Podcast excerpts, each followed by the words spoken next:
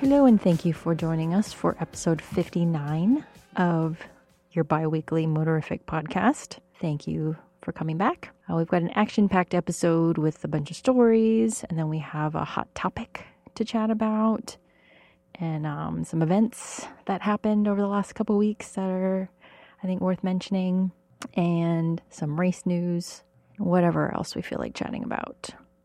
Um, as always, I'm here with my wonderful co host, Christy Farrell, and myself, Joanne. For 59, we're going to start off with a few stories and updates and some congratulations. Then we're going to talk about something that um, just kind of came up this week, but certainly is always an ongoing topic when it comes to women's gear. I also want to give a little bit of insight as to why um, things are the way they are, and just a couple of other issues that came up when I posted this on Facebook. So we'll get into that in a little bit. But let's start off with a couple of stories. So, first story that I came across. Oh, I and I forgot to. I think I forgot to mention this to you as well. Was did you see my first link about um, fatality report, fatality statistics, motorcycle fatalities? No.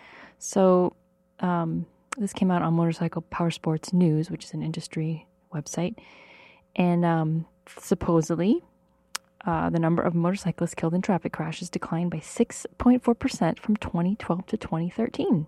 And that's according to the NHTSA, the National Highway Traffic Safety Administration.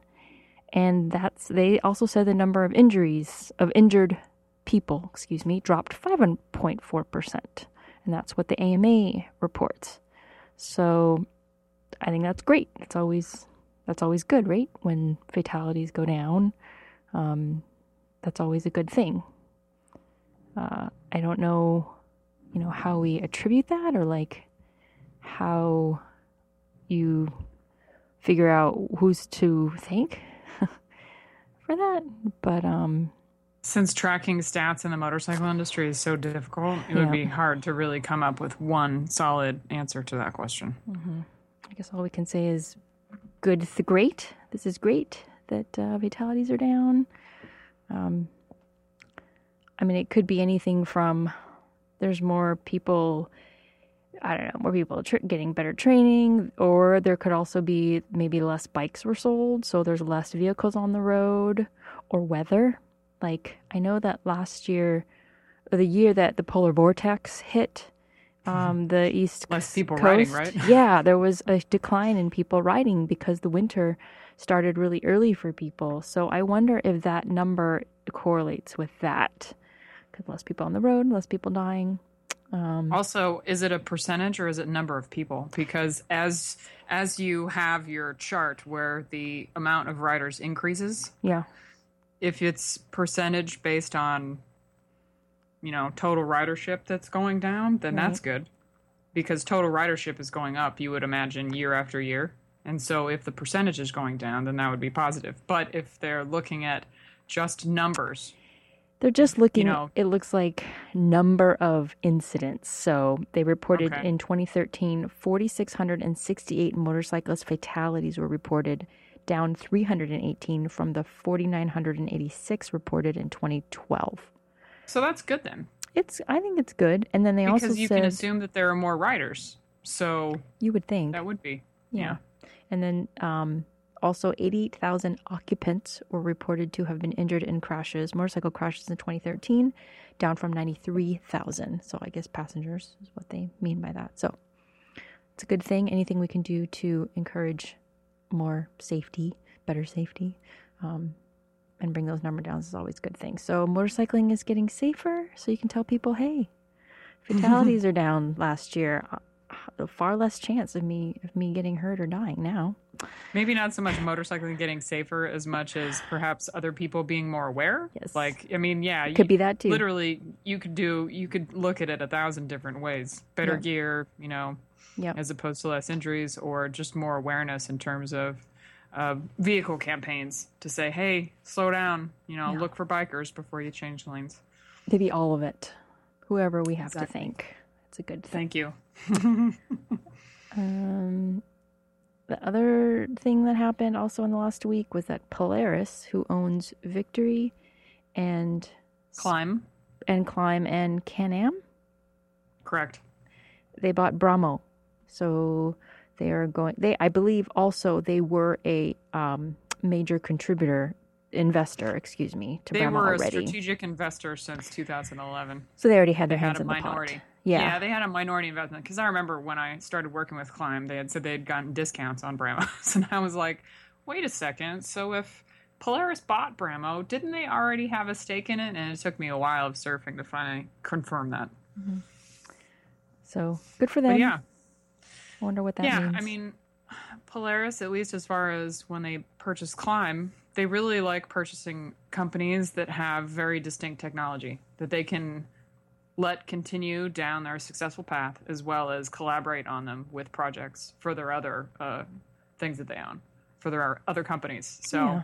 this this doesn't surprise me, and now they have a, a good stake in the electric vehicle market.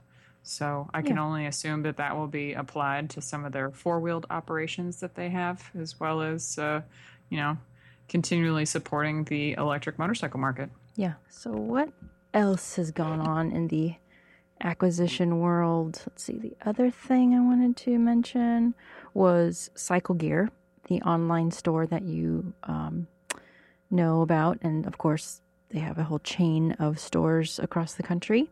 Was also sold or bought out, I guess, by one of their major investors and I forgot the name of the company. It's not a OEM like Polaris, but it was just I think some investment company. Um, so now they have a majority uh, stake in the company. So I wonder what that means in terms of, um, I guess how the company will will change in the next few years. Like for me, Cycle Gear of six or seven years ago was a totally different cycle gear than what it is now. Um, when I first started shopping for gear and bikes, uh, that's where I went. And it was actually a pretty big store in San Francisco. And it still is the same location over there. And, but it was a different kind of store. Like they had different stuff. And I actually liked what they had at that time and, and liked shopping there. And of course, that all changed when I started working at Scuderia, but I'm just not a fan of where they are right now in terms of the gear they offer and that sort of thing um, in their stores. But it looks like they were purchased by a private equity firm. And um, let's see. Looks like the top level um, board of directors will pretty much stay the same. And there's a new chairman. Um, I wonder what that means for like the CEO of the company. Is he still going to be the CEO? Will be run by different people? Like, you know, I wonder how that shapes the future of Cycle. It should be interesting because they have so many stores. They serve a really good role in the riding community to offer, you know, at least to be in places um, that you may not be able to find gear elsewhere. But in my opinion, they don't offer the right variety, at least for women, definitely. Um, and I, they could do. I think they- could just do a better job in that in that regard, and even for men too. They could, you know, provide a, a better assortment or just a different variety of what they offer. You know, it has been such a long time since I've wandered into a store that has a variety of products because in the past, whenever I did that, it was nothing I was ever interested in. Mm-hmm. So, Yep.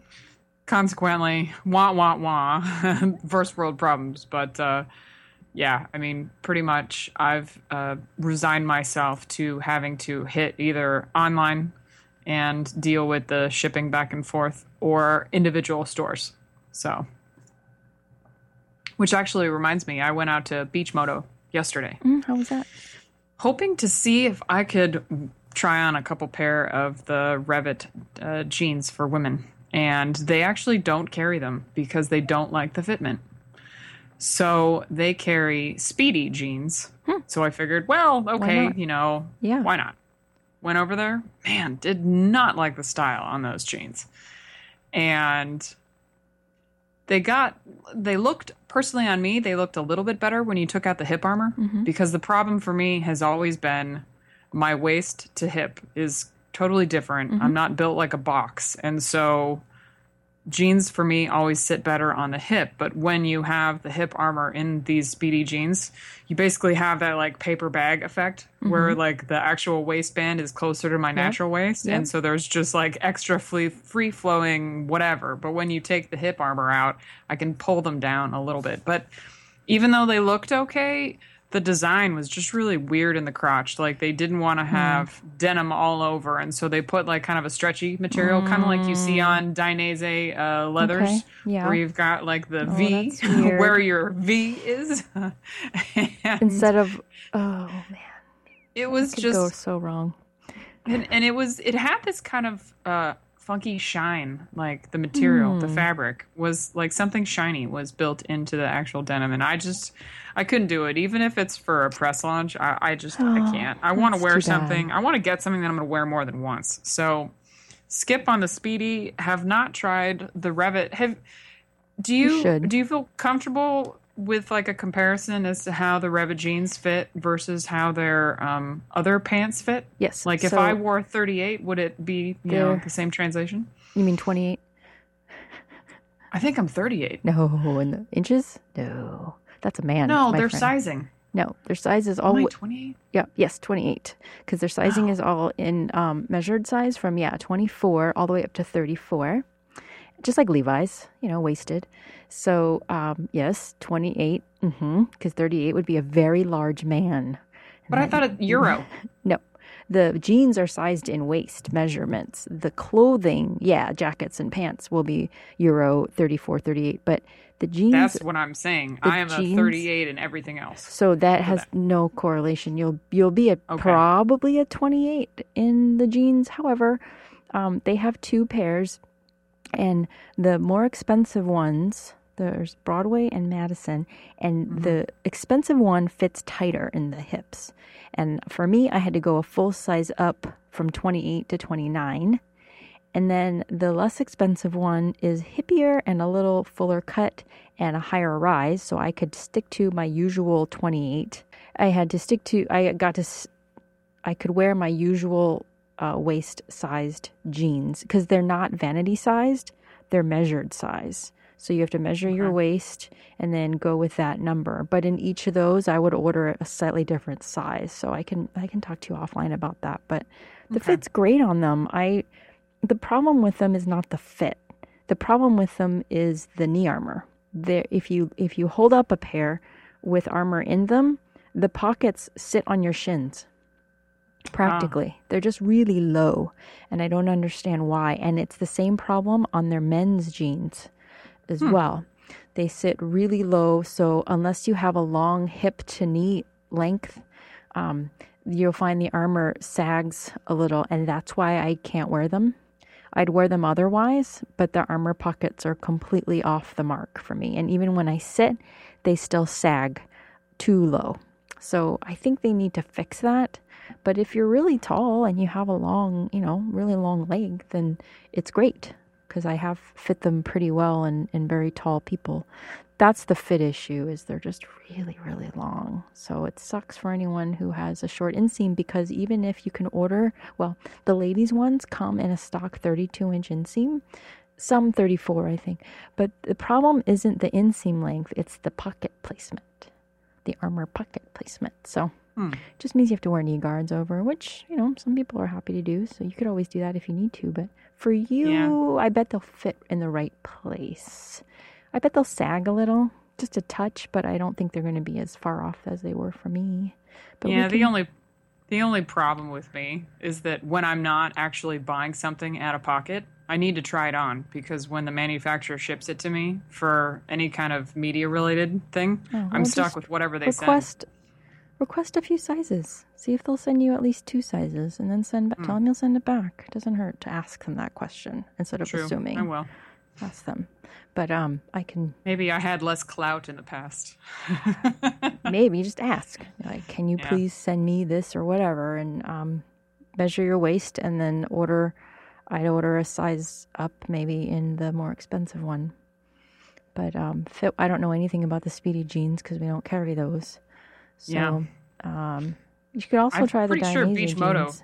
Yeah, I need to do that just because I know I can go try them on there because they have them in stock. But uh, I think that's Beach Moto is like the only place that carries Spidi.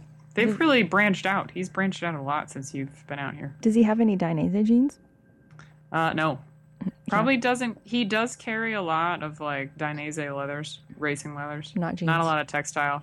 Yeah, ask, and uh, except for uh, the Drake Airs, he does carry those because they're such a great seller. But um, he has Klim, he has Spidi, a little of everything. and I know he's got one more brand brand that I saw, maybe even Cortech. Yeah, I don't know. Try that. Try the definitely try the D store. Try those. Yeah. Um, if they have any of the D ones left because they're on closeout, you should try those. But Okay. they'll, they'll probably want you to wear the new stuff because they have four, three, four new ladies jeans coming out next month or in the next couple months, um, at least available to purchase. They're kind of coming in slow, um, but I've only seen one in person, so I, I, I Hmm. need to when they come in, we'll have them, and then I can check them out. Cool. So, you want to give us a uh, rally update? You want to give our friends some news?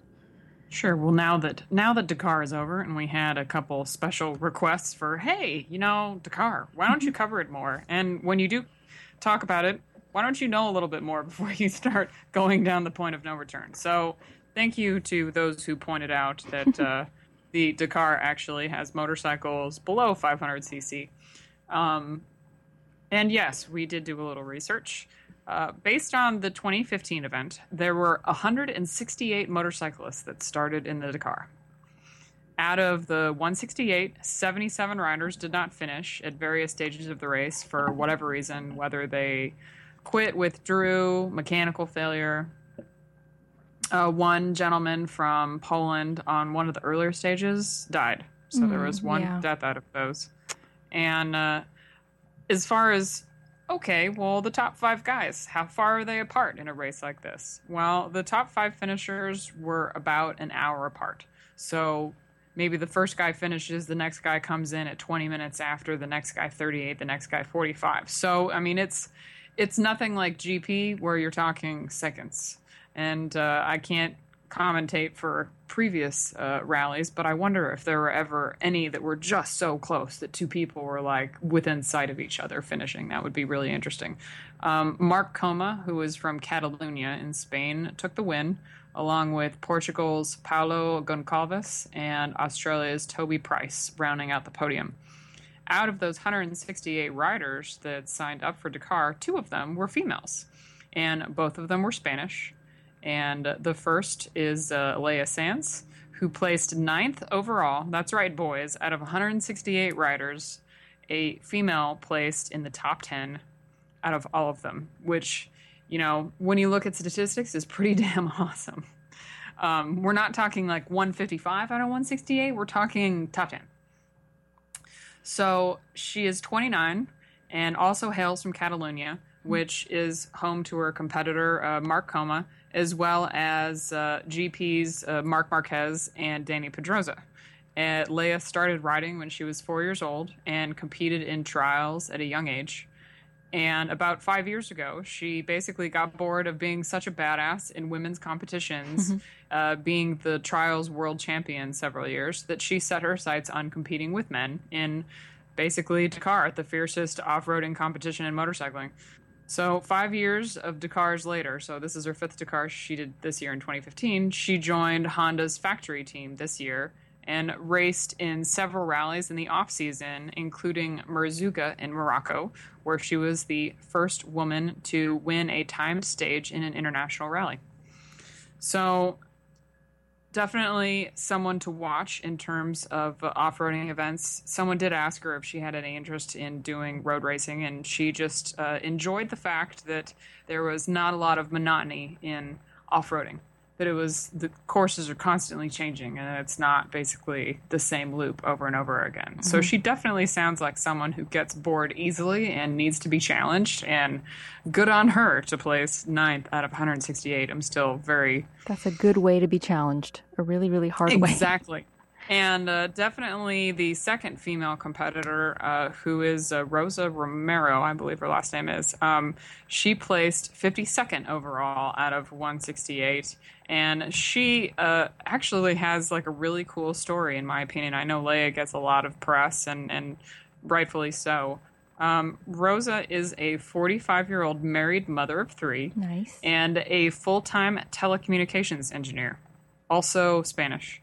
And the 2015 Dakar Rally was her fourth Dakar. And I have to definitely give some respect to Rosa, who clearly has a full calendar with a marriage, children, a full time job, let alone mom, training. job. Yeah. Exactly, let alone training for the Dakar, which can't just be, uh, you know, one day of riding a month in dirt. Um, I can barely handle a full time job, riding, and a podcast. So, excellent job, Rosa. Um, you also deserve just as much praise for uh, fitting that into your schedule and showing mothers out there that you can actually, you know, you can balance this stuff. You can ride. You can follow your passion. Um, And so getting down mom. to the exactly and getting down to the bikes um, we did a little bit of research to make up for our last snafu uh, the dakar for example the ktms the dakar ktm 450s uh, are very similar to their motocross versions of which i was treated to supercross last night so more on that later um, but not exactly the same fuel tanks on the KTM 450s are the biggest difference since a motocross race runs about 40 minutes long while an endurance rally can be hundreds of miles without a fuel stop. So when you think of the weight disparity between the motocross and the Dakar versions, which is 240 pounds for the motocross and over 380 pounds for the Dakar, a lot of that is fuel. There's only a one and a half gallon tank on the motocross bike and a nine gallon tank on the Dakar. So I think I have like maybe a four gallon tank on the BMW. So that's pretty insane. Yeah. Um, extra weight, other extra weight sources include mod, mods for comfort because obviously a motocross bike has a tiny little bench seat, and if you're gonna sit on a Dakar bike all day long, that's probably not what you want to do. Um, a large instrument panel with GPS, very beefed up radiators that are aimed to keep the engines cool to accommodate uh, constant performance at top speed. So that said, the spread of motorcycles for the Dakar are predominantly big name manufacturers like KTM, Honda, Yamaha, and Kawasaki. I noted a few Suzuki's and Husaberg and Husqvarna, which are both I didn't know. subsidiaries of KTM. No, cow So you basically have-. KTM and then two uh, KTM owned brands that are also competing. So you have basically KTM on three different, you know, three different manufacturer levels.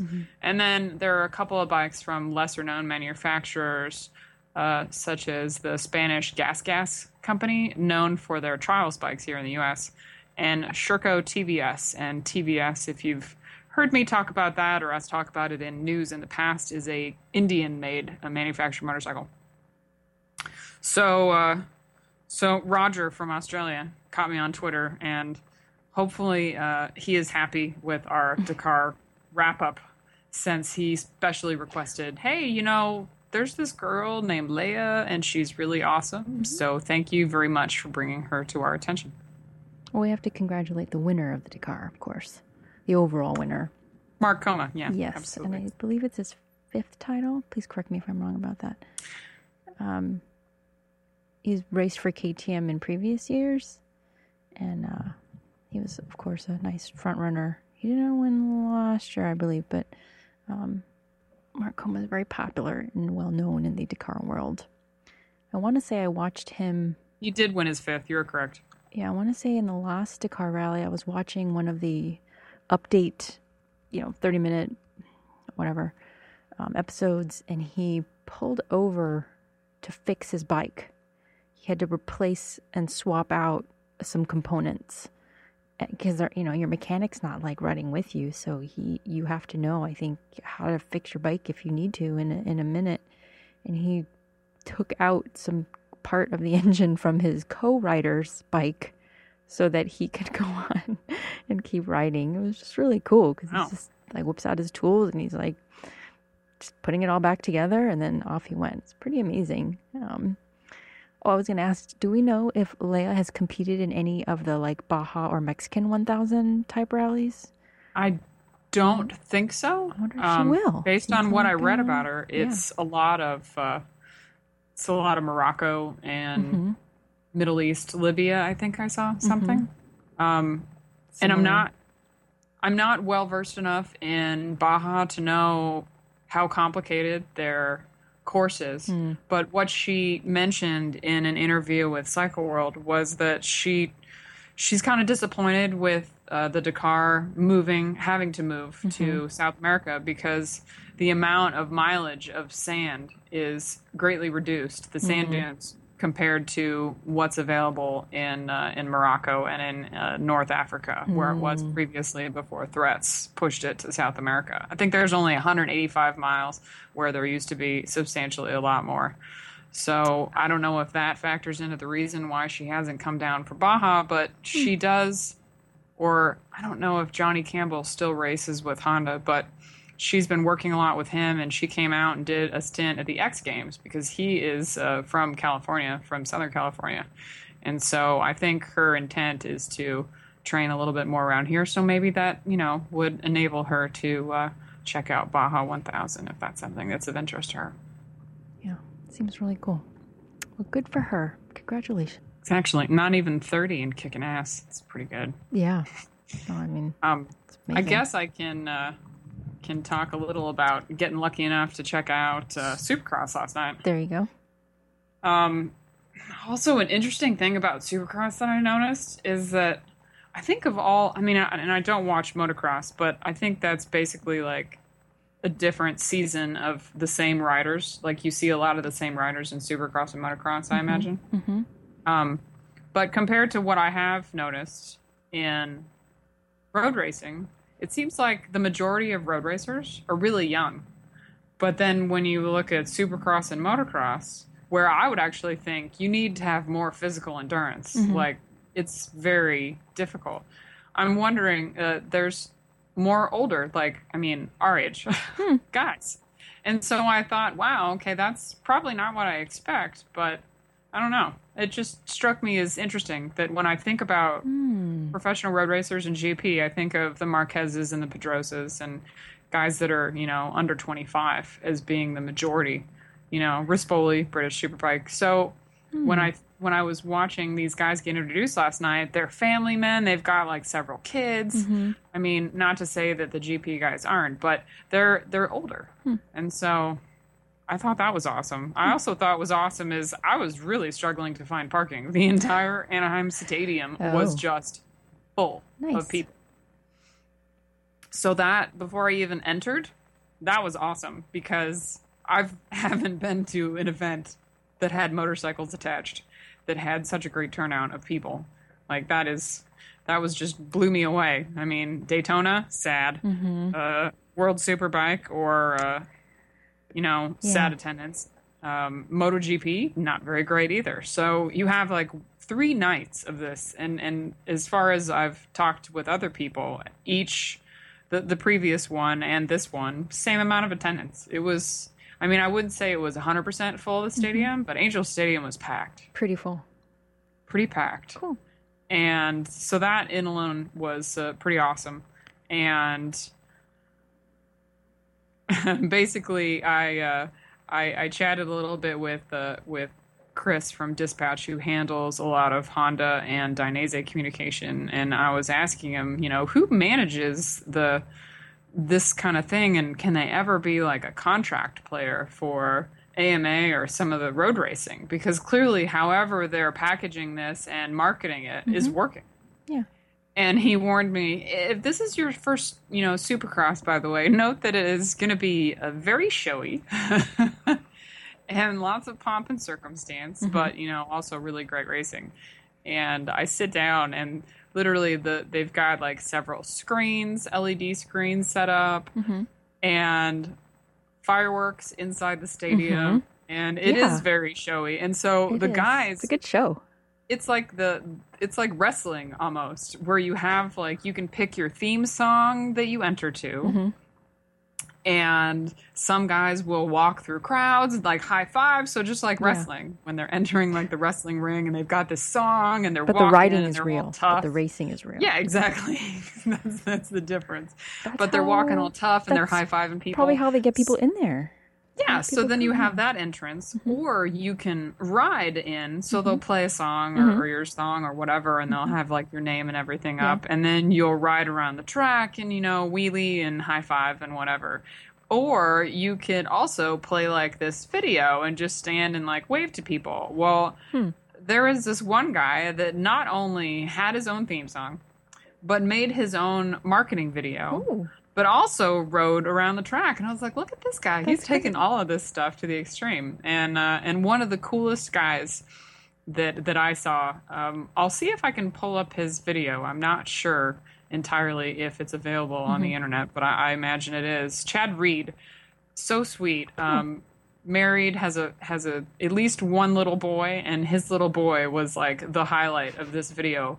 Basically the kid's in school and he hears his dad pull up in this big truck and he jams to the door for his backpack. He's got to be like five maybe. Jams grabs his backpack and you see like this giant truck with bikes in the back and this guy's in it and he looks down and he's like hey you want to go you know playing in the dirt and the kid's just like yes! And so you see the kid like buckled in in the back of this truck and he's all excited and they're going out and he's got his little matching gear and he's got a little Aw. bike and he's like father and son riding and he's like cheering him on and it was just so adorable. I can totally see why he was kind of like a fan favorite.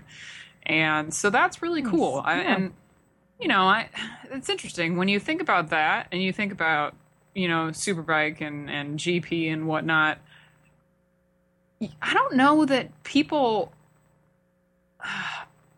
market themselves enough. Nope. You know? Nope. Like everyone has like a personality, but you got to dig for it. Yep. It's not like right out there, kind of Yep. like how these guys are. So Yep. I wonder if making yourself more personally available to uh, fans would, you know, potentially draw in more people and more interest. Uh, Because I noticed between um, uh, what was it? The AAA Speedway, the three the three race series that the RX did, and then I also noticed Flat Track as well as Supercross. They all have like this almost the full day before the races start, where they more or less make themselves available as well as the paddock. So people just literally come for this, you know, time frame before the race starts to hang out with people and see the different bikes sitting around and talk to the factory teams and and just kind of you know hang out. So it's kind of like the pre-party before the race, and I think that that also is something that really doesn't happen as much in in um, AMA and and GP.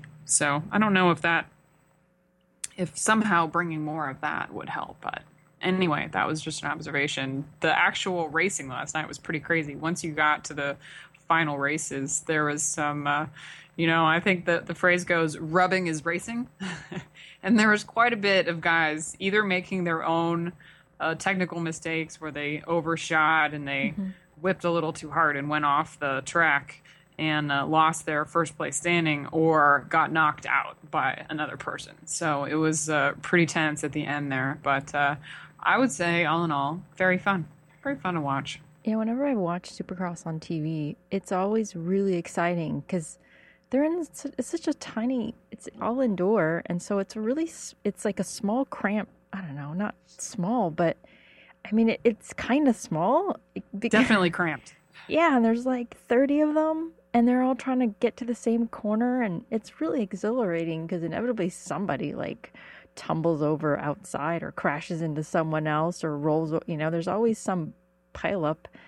And I don't know if that's why a lot of people watch, but it's really exciting because they do a lot of jumping and flipping, and you know, you can tell some sometimes they do little shows in the air. You know, it's which is Yeah. exciting, and it's a little, it's really fast paced. There's no like build up. It's just like it seems like they're always going, and then you know it just it's all it's moving so fast. You never lose it. it you it's impossible to not be interested.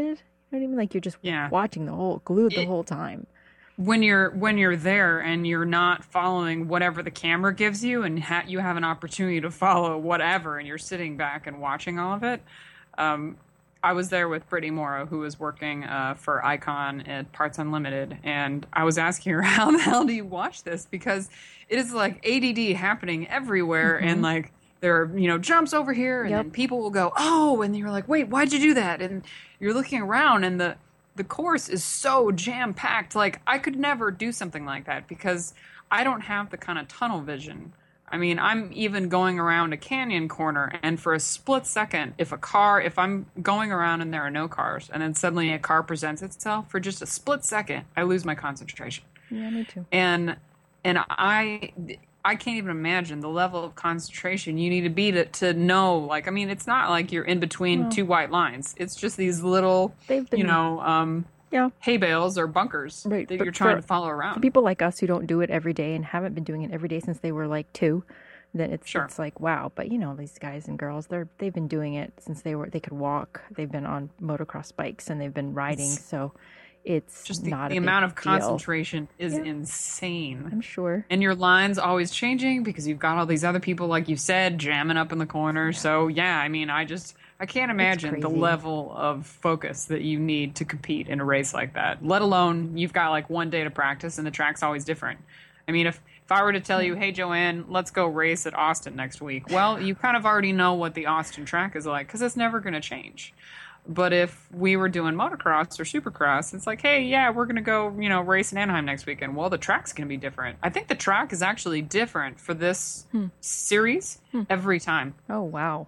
I think they change it up every time because the way that the events are planned out, as I was told at Angel Stadium, with the fact that there are three supercross races within the month of January, and and they do some other monster truck stuff, they basically level it, redo it for a monster truck event in between, and then the following week they have a totally different track built up. It's not like that supercross track straight stays up from like the seventh or whenever the first one was, and then continues on. Like it's it's crazy. So kudos to you guys, man. I mean, Supercross not only is it crazy endurance, but uh, it's just it, I, I just can't imagine the level of focus. Yeah. No, it's like crazy. Just adrenaline, super adrenaline, super. You're pumped the whole time, and yeah, it's definitely crazy. I try to catch it every now and then on TV because there's a, actually a lot of they televise on ESPN. I think it's the um, is it the Texas Motor Oil series? No, there's there's a series that they uh, that's all I see always on ESPN two or ESPN, and it's more popular, I think, to stream and broadcast Supercross and motocross racing than it is road racing. Sadly, um, Yeah. who knows why that is? But um, if you have a chance to support your local motocross racing community, definitely go check out a race. Bring your kids. It's definitely a good family thing because it's not like Absolutely. there's no blood or violence or I mean, it's, uh, people are crashing, but uh, you know, it's all in a fairly safe, controlled environment, and um, the racers are. You can tell they're really excited and and happy to be there, and it's fun for everybody. It's pretty pretty cool stuff, I think. So, oh, one other just quick congratulations. You definitely want to say hi to um, Shelina Moreda for winning in Qatar. She's been out there racing, and I don't know what the class is that she's uh, competing in, but it looks like she she podiumed and won first place. So, congratulations to her. I believe she was in Qatar for that win. So she's a she's a Bay Area girl. She's from Petaluma. So visit her Facebook page. Give her a nice little congratulations on her win as well.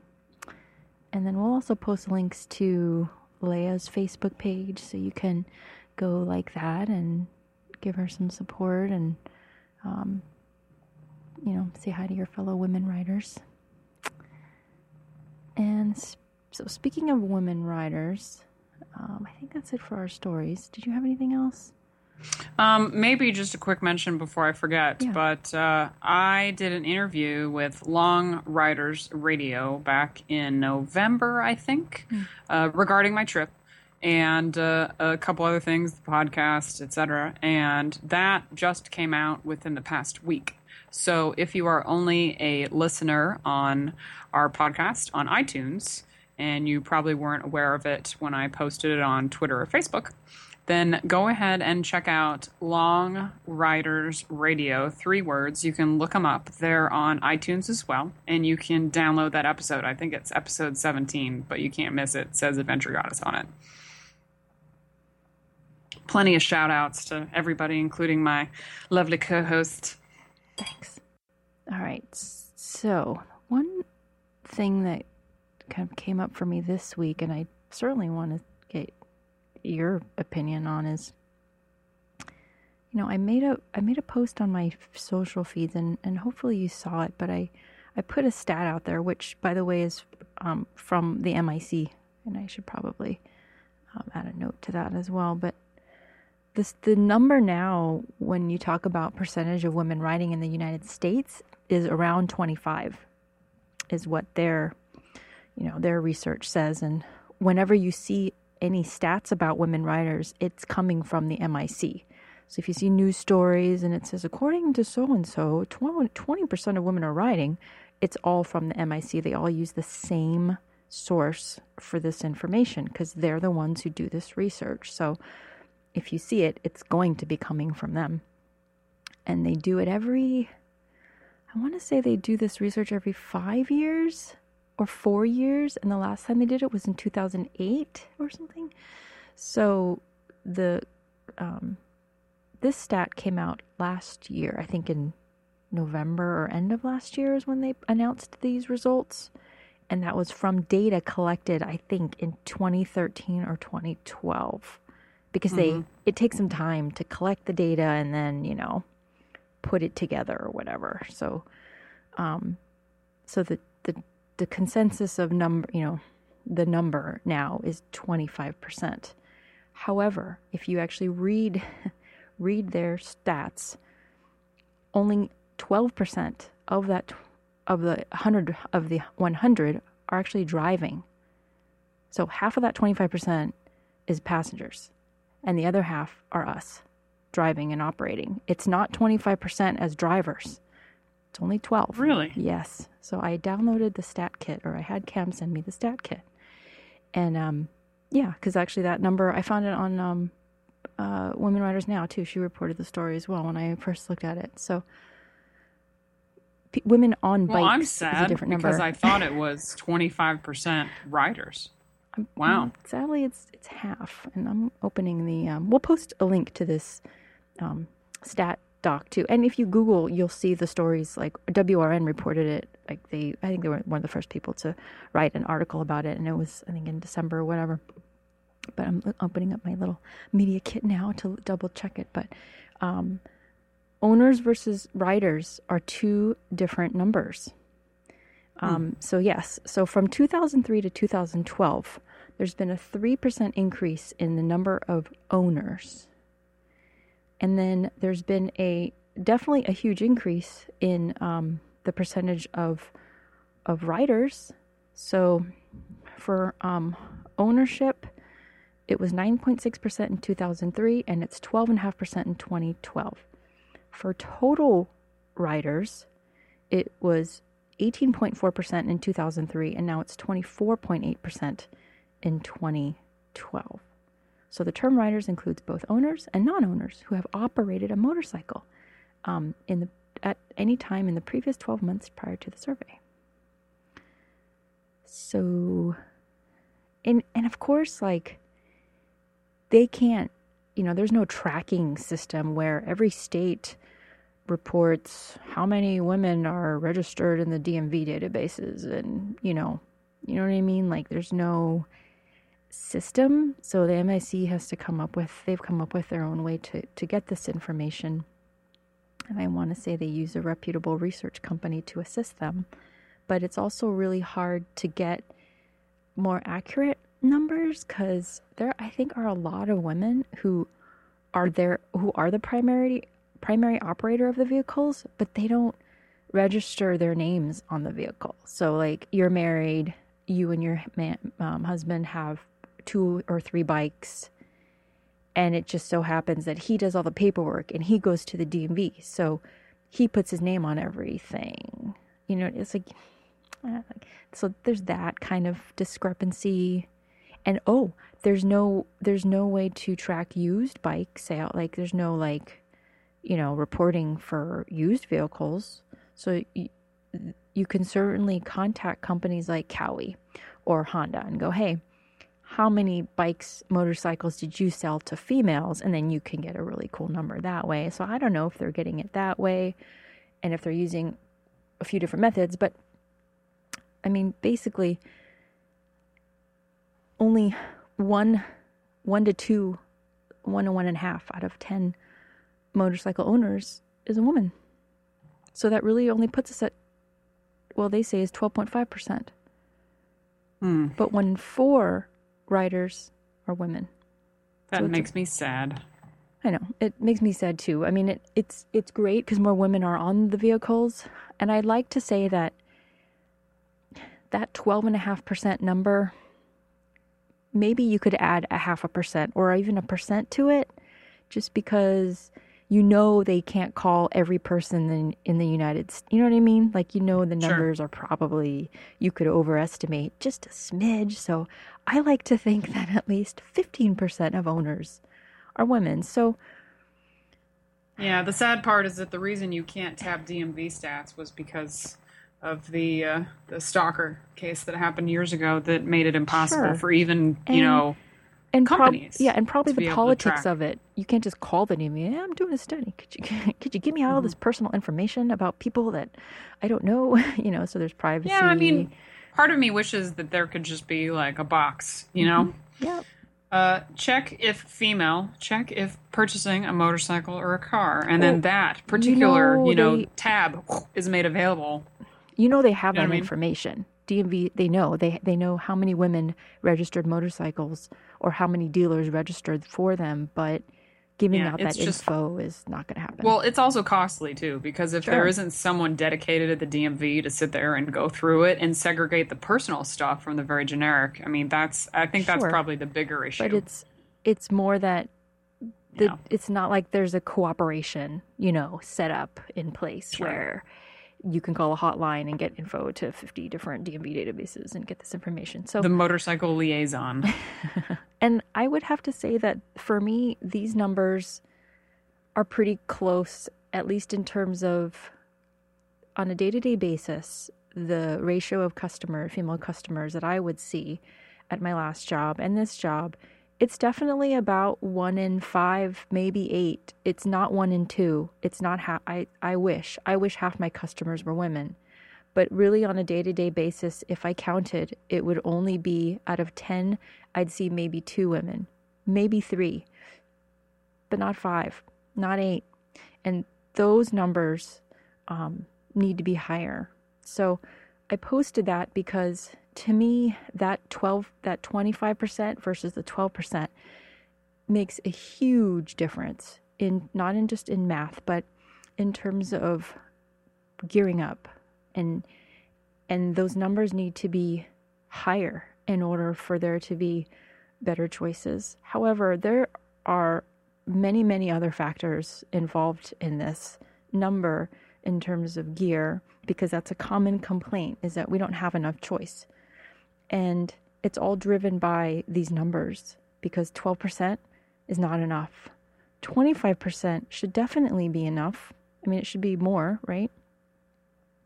However, if you've ever worked in a shop, and not really very many people have, there's not very many of us out there that work in shops every day and, and do this for a living. So if you have never worked in a shop selling apparel, you have no idea, you really don't have any idea how difficult it is to persuade people to put on gear. It's it's a constant struggle and it's it's my job, but it's not as easy as it sounds. And the other thing is it's not as easy to sell them and get them to purchase this product. So, you know, we want more choices, but we can't get those choices unless we convince others to wear this gear and, and spend money on it. That's really, really difficult because convincing someone to buy a bike and go riding is one thing, but then, oh, I need to go spend two grand or a grand on clothes. It's not easy. And I wish it were as easy as going into a department store like a Marshall's and having racks and racks and racks of clothing, but it's never going to be that way. And um, it just makes me really upset because I've struggled for a long time, you know, eight years now. I've been doing this, and I'm I don't make money doing this. This is like the I mean now I actually have a job where I get to sell things, but um, you know, as far as blogging and spending time to uh, put information out, it's it's not easy and it's it's impossible to find. But I've put out what I can, and what really irritates me is when people say things like, "There's nothing for me," and that's only true in say one percent of a hundred women, maybe three or four percent at the most. But if 10 women come into my store of varying shapes and sizes, I can promise you that I can gear up half of them immediately. I don't even have to look at them. If, there, if it's a variety of women, I can do it. I know I can. I can't do it when you're at the 0.0001% of the female population in terms of size and weight, and you can't expect me to. And, and there are many reasons why um, due to industry, the way the industry works, due to the way manufacturers work. There's so many reasons, and it's because of this um, lack of information. I'm going to write a really dedicated long post about this. I've already started drafting to give you some information about why it's so hard and why things aren't the way they are. But to be really blunt here, and I'm probably going to lose some readers and some fans by saying this, but there are some extremely overweight and underweight people who will never gear. They'll never be able to find gear. And I, God, I wish I'm. I wish I could snap my fingers and make you an outfit. And of course, you can always go custom to get things, but you'll never have the choices that those of us who are in the middle range, you know, the 20 percentile to the 80, 90 percentile will have in this industry, in this particular segment of of um, motorcycling. It's it'll never happen unless 80% of riders become women. If we overtake the male riding market, then we will, but it's just not going to happen otherwise. And you can't expect it to. Now, the other um, thing that's an issue too is there aren't enough cho- there are no choice let's just say it there are no choices for i would have to say three quarters maybe 90% of the female riding population in the us to go shopping and find things. Even you like you're in la the heart of motorcycling in the united states right? You've got many companies alpinestars is headquartered there cd is usa is there Spidi usa is there a lot of companies but do we have big stores? Like, is there an Alpine Star store that you can go to? No. Or is there a Spidi store? No. Even, even in this amazing, you know, SoCal network of riding, you can't even find the choices, except at these few stores that you have to really look for. Um, and actually, and it's there's a lot and it's down a there. Financial risk. I mean, it really is to to completely too. fully stock every single brand in one store oh, yeah. and commit to selling X number of sizes in a product. It's, it's a financial risk yeah. because You're of more, that twenty five percent, you know, on or off or whoever's riding or yep. being a passenger, yep. how many of those is going to be interested in A gear, B this brand, C fit, you know, and yep. so it's it really sadly it all boils down to money. And uh, that's that's even something that happened in pretty much the only store that was aimed for women. The one that um, doris uh, i want to say schumacher? Yeah. Uh, the one that uh, had one outside of sioux city. That that store had to close its doors. So um, well. the pretty much only fixed store in the country dedicated to carrying women's gear uh, could not handle uh, or get rid of enough uh, product to sustain itself. So you know, if no one's jumping on such an, an obvious opening in LA, there's a pretty valid reason for it. And that would most likely be, you know, money. There's it's money for sure because it's all a gamble up front. There's no like, oh, well, we'll just put a few dollars here and then see what happens. It's all or nothing. You don't, you can't provide options if you don't fully pr- provide options. So it's tens of thousands of dollars, hundreds of thousands of dollars to invest um, in just even one jacket for a woman. You know, it's a lot of money and time, and they have to have enough reason to do so. So, uh, in thinking about it, it really is a broader issue. It's not just about motorcycle gear. It also comes down to other things that you you don't even think about as a consumer like women in positions of power such as Sarah, like Sarah Schilk, you know, our good friend at Schuberth. She is like the head of marketing. How how often do we see that in all these brands? You know, I I would say the majority of these brands have men making all the decisions and men deciding what they're going to invest the apparel in or whether a jacket for another lady's jacket gets made or whatever. How many women do we have? Women riders, even not just females, but how about women who ride motorcycles, who understand our needs, who know what it means to be in the front, and how that makes a huge difference in what the gear choices are. We need that. We need that so desperately. We need more Sarahs in order for us to get what we really need. Because how else are how else are these decisions and how else, you know, can that conviction be made? The other huge, huge problem, I think, equally as much as the kind of men to women ratio, is that half of the brands available, and I would say the majority of the best brands, meaning the ones who make stuff that works really, really amazingly well, you know, like Klim gear or Dainese gear, gear that's really driven and designed for us to ride in and operate our motorcycles and not just look pretty in. They're European. And although they have American contingents here, they're not us.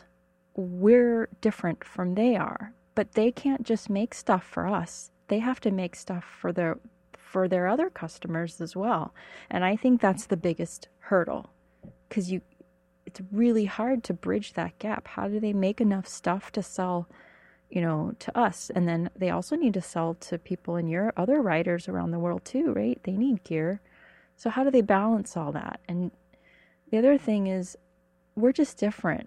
I think in terms of um, women writers, I think there's more of us here. I don't even know statistically internationally what it is, but I'm betting that if you took all the women who ride around the world outside of the United States and you added it up, I don't think it would be as close as to what we have here. I feel like a lot of women ride here in in comparison. I, I Wait, know. were you just saying that the percentage of women who ride outside this country is less than the one that rides inside this country?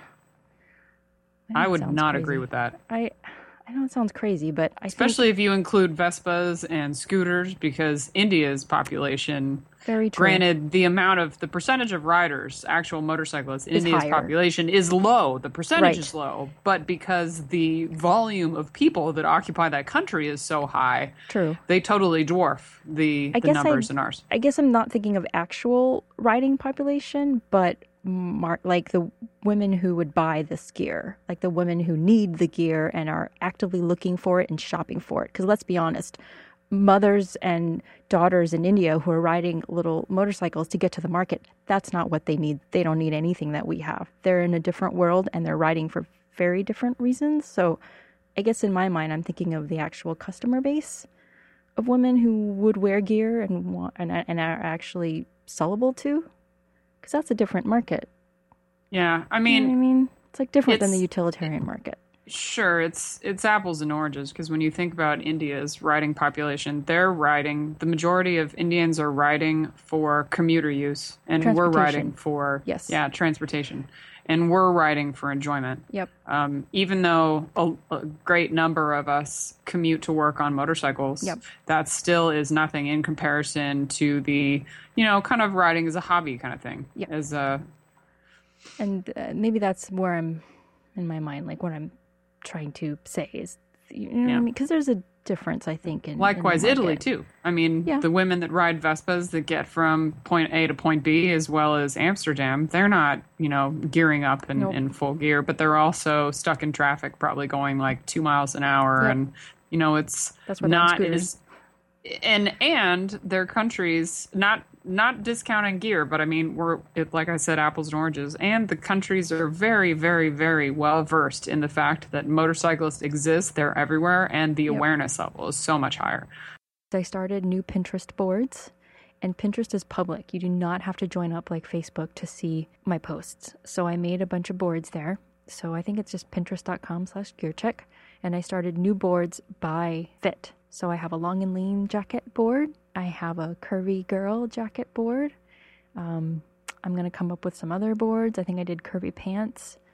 Uh, so I'm going to try to put up some more ideas like that for you. And then, of course, make it seasonal. So, you know, if you're in the summertime, you'll see the mesh jackets that are great for busty girls or whatever. And, um, you know, if you have suggestions, certainly let me know. I'm, I'd like to pin more, but I think that hopefully will help some of you out in in finding things. Um, but they're they're out there. They're for ninety percent of us. They are they are out there. It just takes time. Well, I think that concludes episode fifty nine. Thank you for listening to my rant. Um, we'll certainly post um, links to all the stories we talked about. And um, we certainly, you know, we always want to hear from you. So in the meantime, visit us on Facebook at the Motorific Podcast and at motorific.com. And we will catch you back in a couple weeks. Thanks. Bye.